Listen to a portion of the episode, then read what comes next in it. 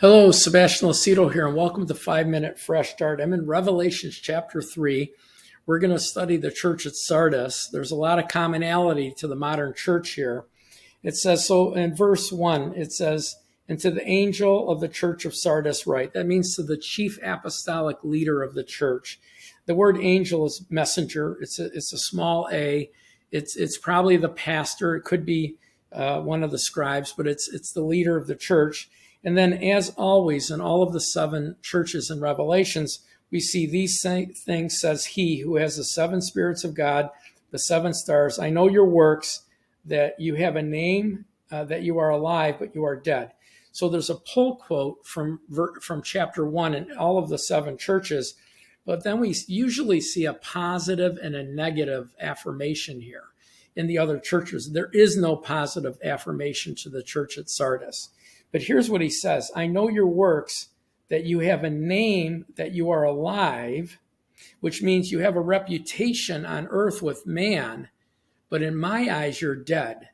The church was thriving and growing and moving in the eyes of man, but in the eyes of God, it was lukewarm, complacent, and you know, and as far as God was concerned, it was moving toward dead or death you know, and so it says again, it says, I know your works, that you have a name, that you are alive. Everyone thinks you're alive and everyone thinks you're great and everyone thinks you're thriving, but you're dead.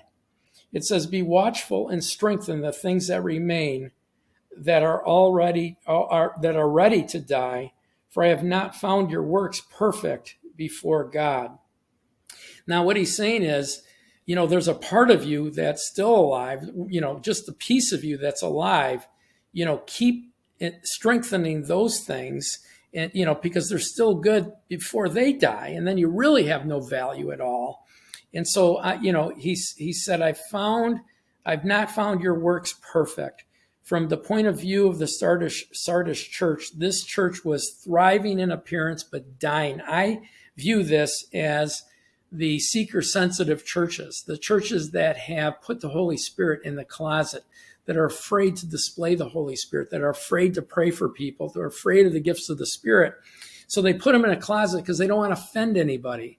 Well, that's dying. That's death. You can't live. I'm not afraid, or, you know, Paul said in Romans 1, I'm not ashamed of the gospel. I'm not ashamed of his word. I'm not ashamed of God. But here they were. And he said, strengthen the things that, that are left, you know, so that they, you don't completely die. It, you know, it says, I've not found you your works perfect before God. It says, Remember therefore how you have received and heard, hold fast to that and repent. So he's going back and he's saying, Remember how you guys came in. Remember, it wasn't through seeker sensitive things. Remember how the Spirit of God connected with you. Remember back then and repent. Therefore, you will not watch. I will come upon you as a thief, and you will not know in the hour which I come upon you you have a few names, even in Sardis, who have not defiled their garments. in other words, there's a part of your church that hasn't defiled your garments. They shall walk with me in white, and they shall be worthy. He who overcomes shall be clothed with white garments. I will not blot his name out of the book of life. I will confess his name before my Father and angels. So, what's he saying here? He's saying, Remember where you came from. Remember when your faith was energized. Remember when you were illuminated. Remember the first days in that honeymoon period. Remember your initial commitment. Then he goes on to say, There are few of you that are living and your garments are still white. You haven't defiled yourself. But the thing that should really shake you up is that he says that he goes, They shall walk with me in white, for they are worthy. He who overcomes will be clothed with white garments, and I will not blot his name out of the book of life. In other words, I'm going to confess him before God and he's going to maintain his salvation. This means that you can lose your salvation through this nonsense. It's pure nonsense to be embarrassed of God's word, embarrassed of the Holy Spirit, embarrassed of God. We don't need seeker anything. We need the Spirit of God. That's the only one some, way someone gets saved. Anyway, thank you for joining us today. There's three ways to join us. One is you can go to the Apple App Store, Google App Store, download our phone app. It's free. Just type in Watchers of Truth, have your credentials, and you'll get all of our uh, weekly content. You'll get all of our archives. Everything will be on your phone or iPad that's on our website. Secondly, you can join our ministry by giving us your email and your name. That way, you would receive email, you get notes from us emailed every week.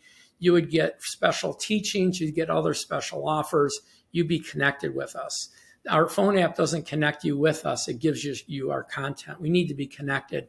And then lastly, you know, we're a completely remote ministry. We survive by you sharing our information with others, using our information, but more importantly, partnering with us.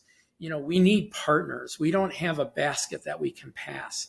So while we're feeding thousands and thousands of people, uh, there's there's a small group of people, a remnant, that are partnering with us. They give us twenty five dollars or more Pray and see if the Holy Spirit prompts you to become one of our partners, joining us to teach God's word unfiltered, unedited, unaltered, the pure word of God. God bless you and have a great, great day. Thanks for watching.